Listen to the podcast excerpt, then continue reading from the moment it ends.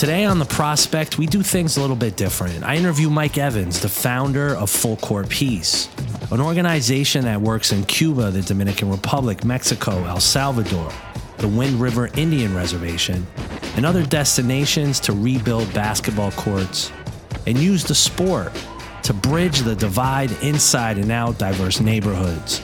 It is the use of basketball for the purpose of human rights, connection, and a simple idea if we can all connect at a human level, then the world might just be a better place.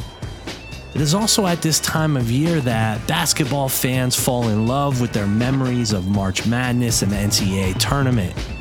Weeks of shining moments inside college basketball. With Mike, I talked about full court peace, but I also talked to him about a very personal essay he wrote about his college basketball coach, Tobin Anderson, after Fairleigh Dickinson University shocked the world by beating Purdue in the first round of the NCAA tournament. Only the second time a 15th seed has beaten a number one seed.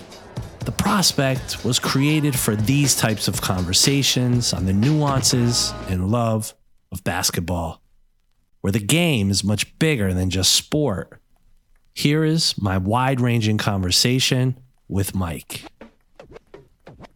All right. This is Prospect, episode seven, special guest, Mike Evans. Mike, thank you for joining us. How are you?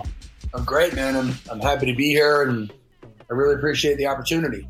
So where I want to start is is you had a college basketball career and I know those among us who played high school and then some college basketball, did the summer basketball circuit, we kind of understand the idea of, of, of a recruit or a prospect. What was your experience in the transition from high school to college? Where did you end up going and who did you play for? I was an all state player in Connecticut, which in Texas is like being all town but I was being looked at. I got sniffed at by Davidson in Columbia, but really only worth the stamp the letter was sent in the mail.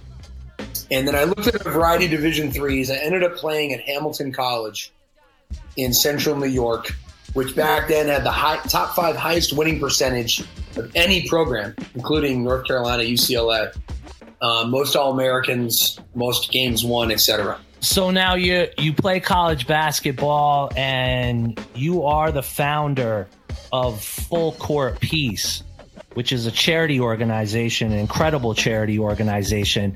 Where does the idea for Full Court Peace come from and what is it? The organization is dedicated to bringing together communities that normally don't come together and doing so through basketball. And it started in Belfast, Northern Ireland, I lived there after playing college basketball. I moved to Belfast to keep playing and to do some community work. That's kind of how I understood it. But when I got to Belfast, it was really eye opening. I grew up an Irish American, but um, I ended up getting Catholic and Protestant boys to play basketball together. And there, especially back then, that was like Alabama 1950, a black and a white team if that's a good comparison. You wrote a book about that experience. What's the name of that book? The book is The Belfast Blazers A Journey of an American Basketball Coach in Ireland. Um, and it is largely about that group of boys and their willingness to play basketball together despite what everyone else in society says. But it's also about my coming of age experience going from player to coach. And after that experience in Northern Ireland, you sort of expanded the reach of the of the charity. I know personally I traveled to Cuba with you. Talk to me about the the next steps after Ireland and, and how you sort of branched out with this idea and what you've done since then. After seeing the model work in Belfast, and uh, you know, it was just two high schools from rivaling communities forming one team together, I got asked to go to Cuba in 2009, so six years before it opened, to explore the significance of basketball in their culture. And some Miami based Cuban Americans had asked me to go. So I happily went um, and came back and gave them a report and said, you know, it's not really guarded by the government. Baseball is, uh, heavily, volleyball is. And I saw it immediately as a way to start breaking down the barriers of Cuban and American relationships that had been stymied for back then 50 years, now somewhat some 60 years. So I started hauling Americans down there with me to repair basketball courts, and that's like a staple project that we do now, and that started um, in Havana. At the very same time, the drug war was breaking out in northern Mexico, and I started going to El Paso and working with the American consulate in Juarez to scope out courts and um, basketball activities for kids that were literally under fire. And what do you think the construction, the rehab, the renovation of these courts do for some of these communities? What have you seen it do for the communities and what does it mean? What's your ultimate goal when you do this stuff? The goal is is multifaceted, but to answer the first part of the question about what do I see? Well, in both cases, in Cuba and Juarez, local people, everyday people who want to use these courts have don't have control of their neighborhoods. And that means very different things in each place. Violence is over is overtaken the lives of people in Juarez. They can't go outside. They can't do what they normally want to do. And in Cuba, they've never felt control because there's an overbearing control uh, within the government. So, giving a paintbrush to a local person, getting them out of their house, and letting them rehab their court, which in some cases in these cities has never been repaired, it's never been rehabbed, gives them immediate ownership of the space. And in Cuba, I learned the most valuable lesson let the locals lead because local people want their court to look a certain way. And my role is to just let help them get there. And so I've seen that, I've seen that happen. The ultimate goal is that the visiting organization, the visiting group, be it white kids going into a black neighborhood, Americans going into a Cuban neighborhood, and like you saw, Americans, non natives, going into native communities like I do in Wyoming. Um, the ultimate goal is basic conversation. The long term goal is when you look back on those experiences, you genuinely feel a little bit more open minded toward the people you worked with than you did before. And, you know, when I went to Cuba, I, I think personally I saw that firsthand, but I can imagine a lot of your trips is middle school kids, high school kids. Talk me through the importance of and the logistics of how that works and what they take away from taking these trips. That's a really valuable question because the, the model has changed on, if you just focus on Cuba for a second, you know, the model of who do you bring to Cuba has really changed. In the beginning, I wanted you know, for you know, quite honestly, for revenue reasons and for notoriety reasons, I wanted as many people to go as possible. But there's no Wi-Fi there, so you take a Fairfield County kid out of Wi-Fi, out of comfort. Not all of them are going to be great at immersing themselves in a culture enough to change their minds about previously held misconceptions about that place.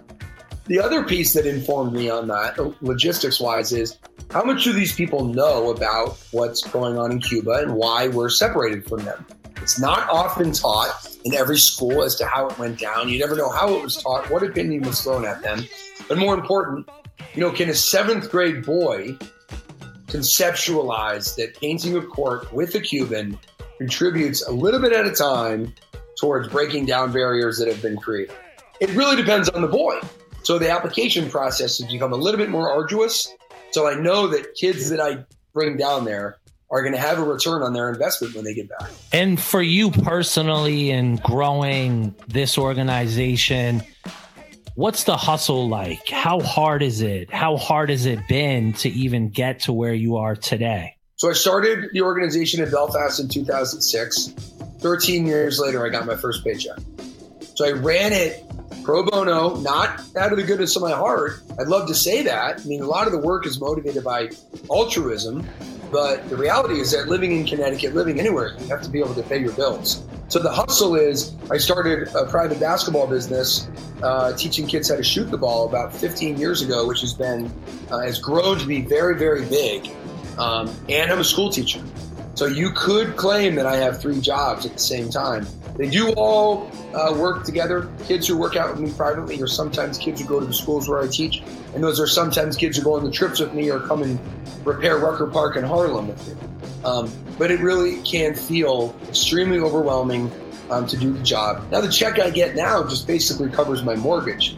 Um, and I've always been probably to a fault too focused on the ratio of how much of the money that comes in going to the mission versus going to paying an executive director. It's a bad business model to be too much the other way, but it's a bad business model to, to be too much the opposite way. And I've had to balance that throughout this hustle this whole time. When you look at what you've created, what is the plan for the future in terms of you want to grow this organization?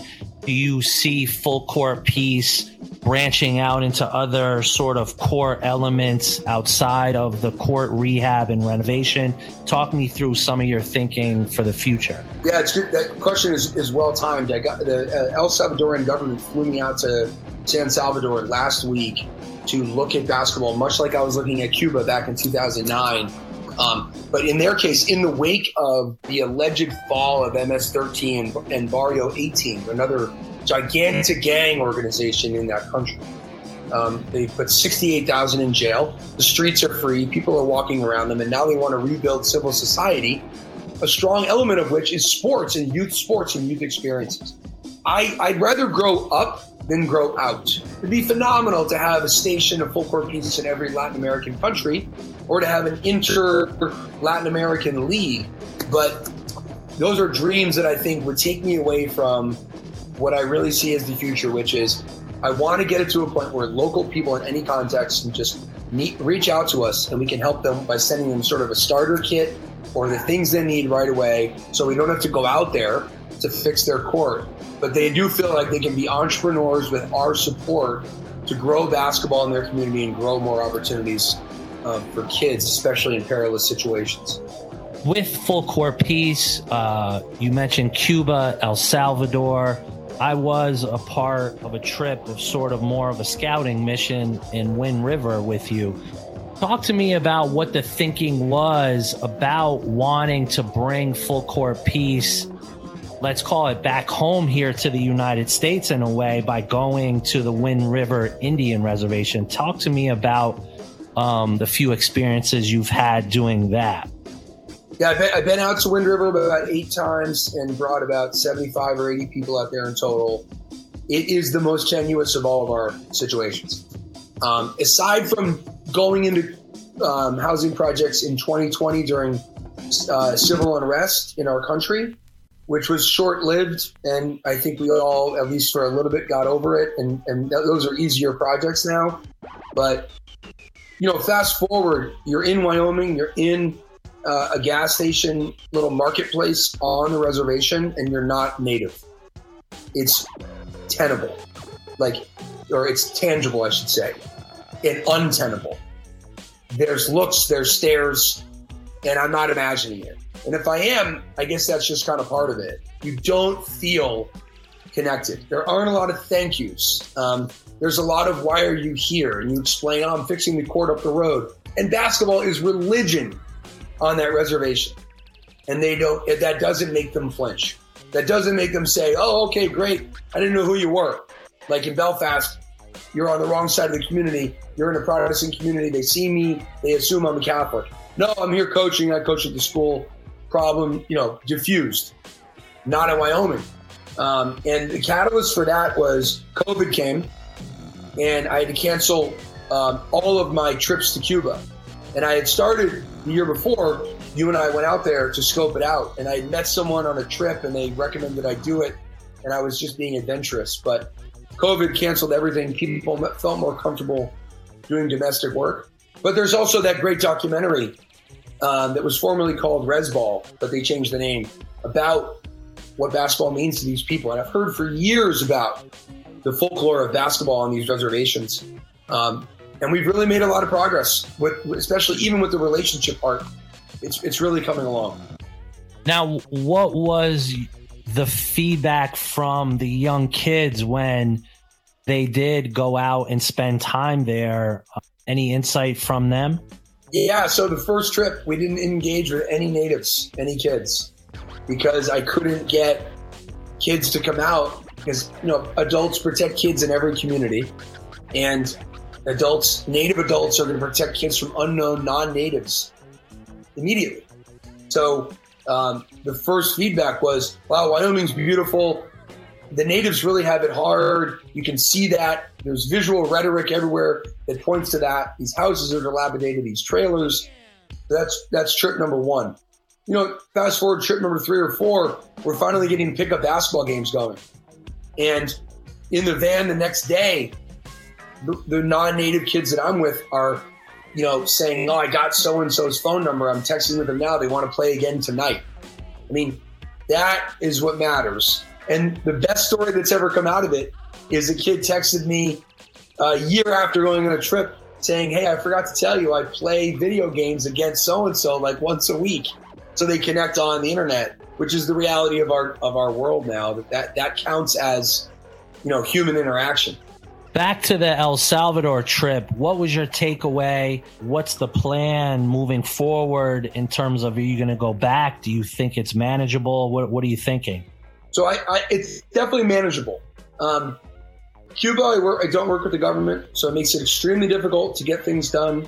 Um, Juarez, I worked with the consulate for a little bit of time, but when I didn't work with them, it got very difficult because they didn't really have a team on the ground. El Salvador flew me there. The government, I was with a governor, the youngest governor in the country. He's 30 years old. He's a governor of the state of Cuscatlan. Um, took me to 15 communities to look at courts, and he's managing the whole thing all I need to do is to start out. Stage one is send them basketballs.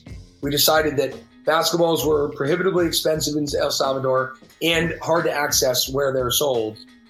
Um, so I said, okay, I'll start getting you guys basketballs. And we have thousands of basketballs um, collected from previous efforts. But because it's so connected to the government, I do think it, it's successful without my having to be there a lot. Um, whether I can run trips there or not is going to depend on whether they can really keep MS-13 down. I mean, you're you're talking about, you know, all these countries have these old old parts of their cities that the Spanish built, and if you go to San Juan, Puerto Rico, it's a feature of the country. Downtown Havana, where they've kept it nice, it's all built by the Spanish, right? And these bricks and, and amazing architecture.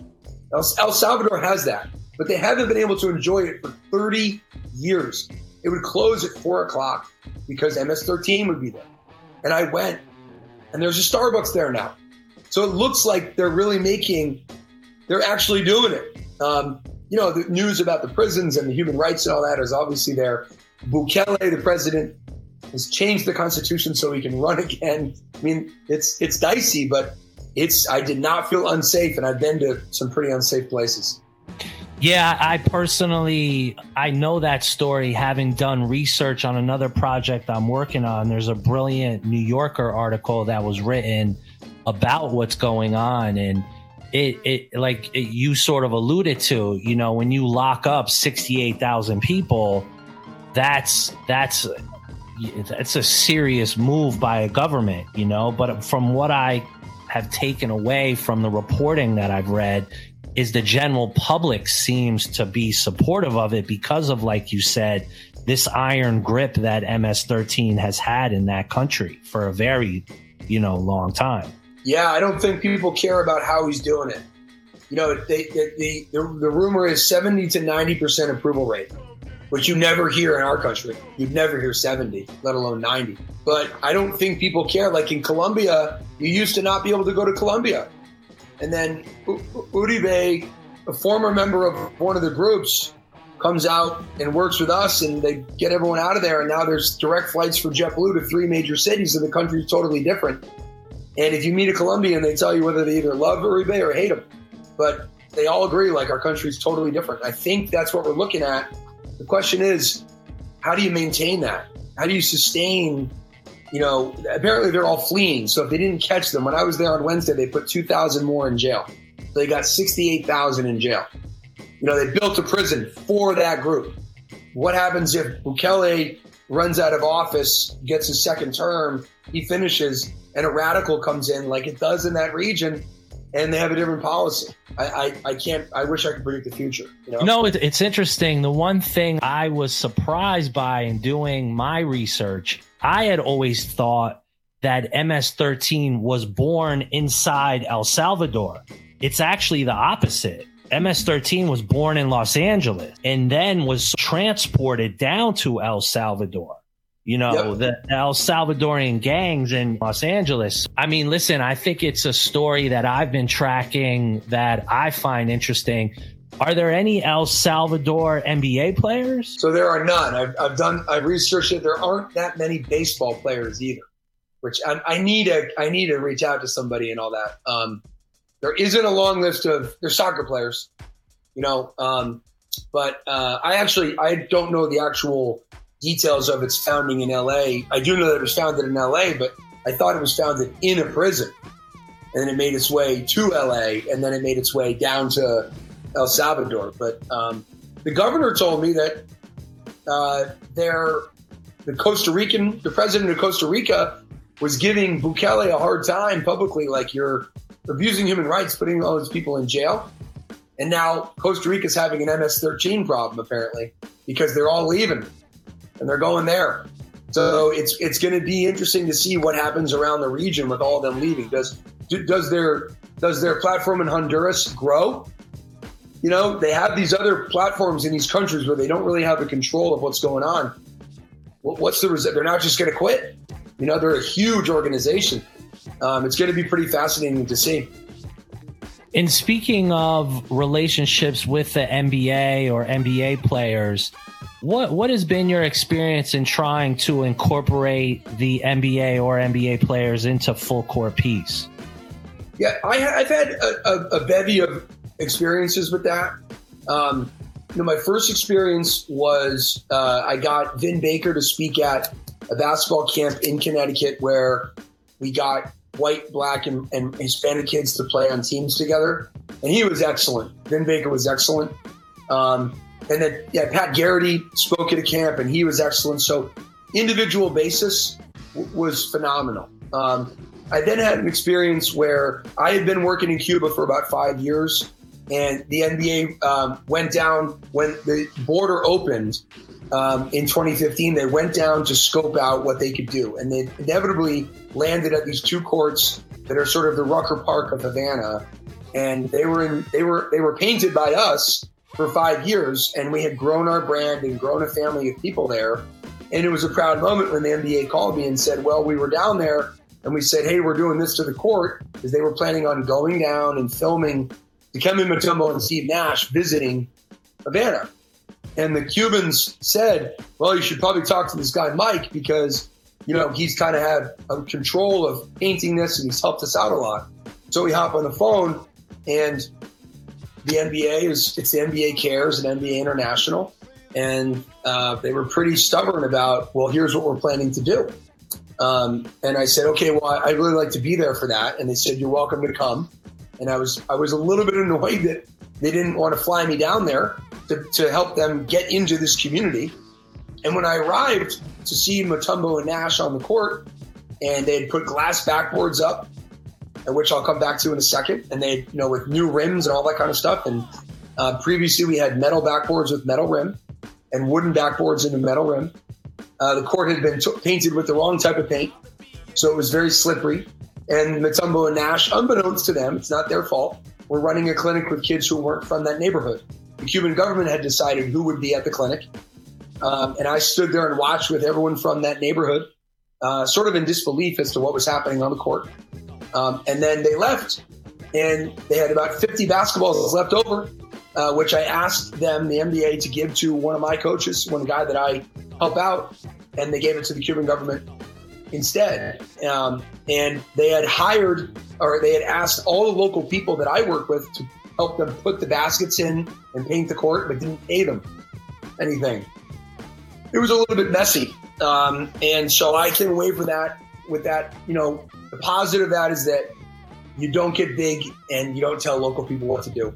You, you just help local people find their own way. You help them find their path and you stay out of the way and you build relationships on the ground. And those are the most valuable things that, that you can do. I'm not sure, you know, I, I then worked with Isaiah Whitehead on Coney Island um, two years ago, getting his tournament off the ground and Sebastian Telfair and, and guys like that. And, and that was fascinating to get to know Coney Island. And, and I had a lot of credibility because I knew Isaiah and I, I came to their rescue right when they, right when they needed it. So I think the lesson learned is stay away from big corporate and try to get relationships going with private players. That makes sense.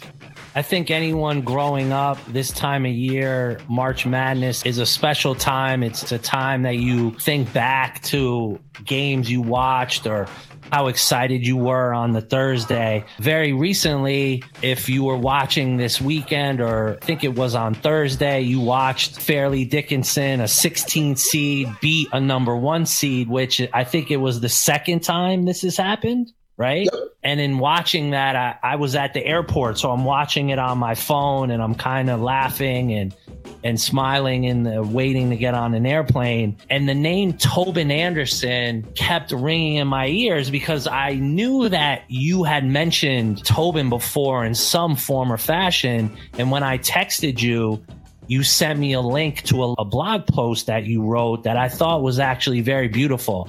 So tell me about your experience with Tobin and when why you wrote this letter. I think it, it's really it's really really interesting story. So I, like you, dealt with Tobin Anderson at Five Star Basketball Camp at Station 13.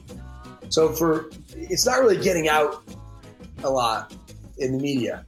This guy, when he was young, probably still in his 20s, had done a ball handling video with Hubie Brown and when you showed up to Station 13, which is this extra station for those of you that want to work hard at Five Star, which is already a camp where they just treat you like an animal, you know, you had to go to the station, and his ball handling was better than anyone's in the camps.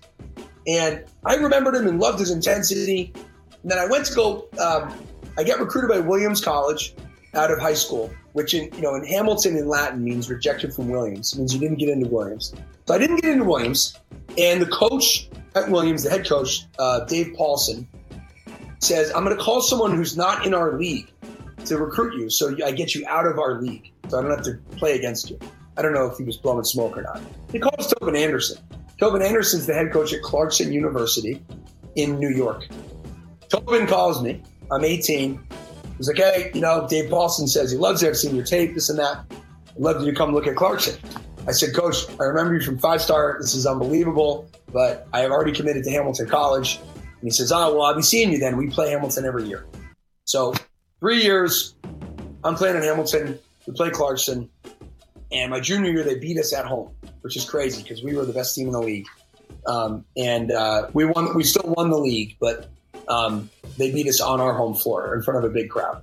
And um, we didn't, you know, as an opponent, I really didn't like the guy because he was the way he kind of carried himself. He was young, and I wanted to win, and this and that.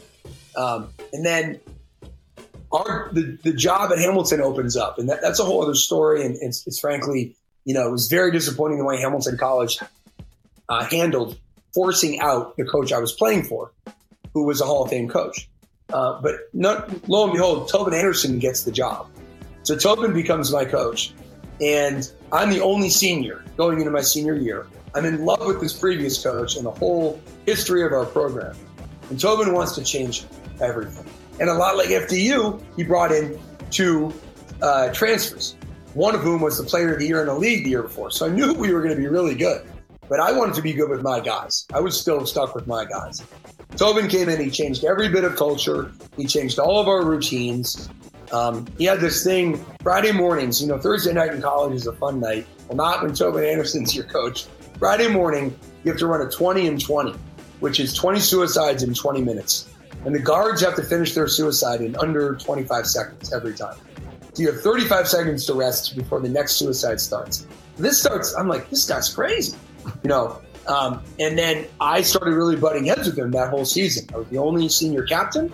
Um, I missed my old coach. We played my my old coach's new team and lost to them and it was just the most emotional, biggest emotional roller coaster I had really ever been on.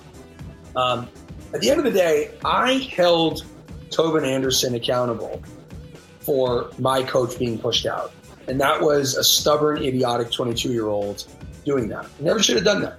I had this guy who was such a phenomenal coach, a legend, uh, still a better ball handler than everyone on our team. By the way, I would go try to play in the alumni gym he would be in there, door locked, which was new. You don't lock the alumni gym. He's like, I got to do 100 full court layups before I can let you in. That was his lunchtime workout. 194 foot or 84 foot layups at lunchtime. The guy is at off off the chain. Um, and his dad, Steve Anderson, uh, who passed away, uh, was on the staff as well. And he knew so much. He had been Tobin's high school coach out in Iowa. But we had this best team on paper in the country. And we went 18 and 10 and lost in the finals of our conference tournament. And I held such a grudge that it was him. In my postseason meeting with him, I blamed him. You know, it was it was embarrassing. Looking back, it's embarrassing. And then um, two years later, after being in Belfast and realizing what it meant to be a coach, a little bit at least, I reached out to him and I said, "Look, I'm really sorry, man. I, I met with him at, that summer, and I said I just I wrote him a letter in, in, in the mail. I said, I'm so sorry. Like I I just was holding you accountable for something you didn't do." And he said, "I'm sorry too." And it wasn't just a to make me feel better. He explained that he didn't stop and look at what I had been going through, that I had been hoping to be a captain for the previous coach and have all my be a starter. I didn't start my senior year. He started me on senior night nine nine threes, and he gave me this look like I, you know, of course you have nine threes on senior night. Um, but when he apologized to me, he showed me that you can come down and and be even with somebody, and and that's we we went back to the beginning of our relationship. Um, and then he had me be the shooting coach for the team. Um, he had me be the shooting coach for St. Thomas Aquinas teams that were dominant across the country. Um, and uh, you know, he invited me to. The, I saw him coaching against Sacred Heart. He left a ticket for me to watch FDU play Sacred Heart, and I saw him. And little did I know, I'd be watching him on TV. And I wrote the blog uh, to answer your question because I wanted people to know what this guy was like on a human level. I wanted people to know that, you know, somewhere in his path, he remembered everybody, and he really changed my life. And and and and said he was sorry, you know, and, and we, we were we were equals um, again, um, and it was really special. And um, I don't know where he'll land or whatever, but whoever gets him is so lucky because he's such a good human being and not just a great basketball coach. And knowing what I know about college basketball coaches, who I think some of them do have egos. I'm surprised that he did accept that apology in a way, like you said, lower himself. But what I guess in that whole story, what I'm laughing about is the allure of Station 13 and, and, and what you felt about him didn't carry over into your college days. It, it did when I was warming up as a sophomore and saw him on the sideline. Oh my God, that's Tobin Anderson. A part that I left out is actually pretty interesting. When the interviews went out, when the applications came in to replace Tom Murphy, it was like 90% Hamilton graduates who became coaches. This guy created coaches like Kyle Smith at Washington State, played at Hamilton, Billy Geithner at, uh, the list goes on, at Eastern Connecticut. Um, so w- they narrowed it down to four candidates. And a freshman and I interviewed all four candidates, and one of them was Tobin Anderson.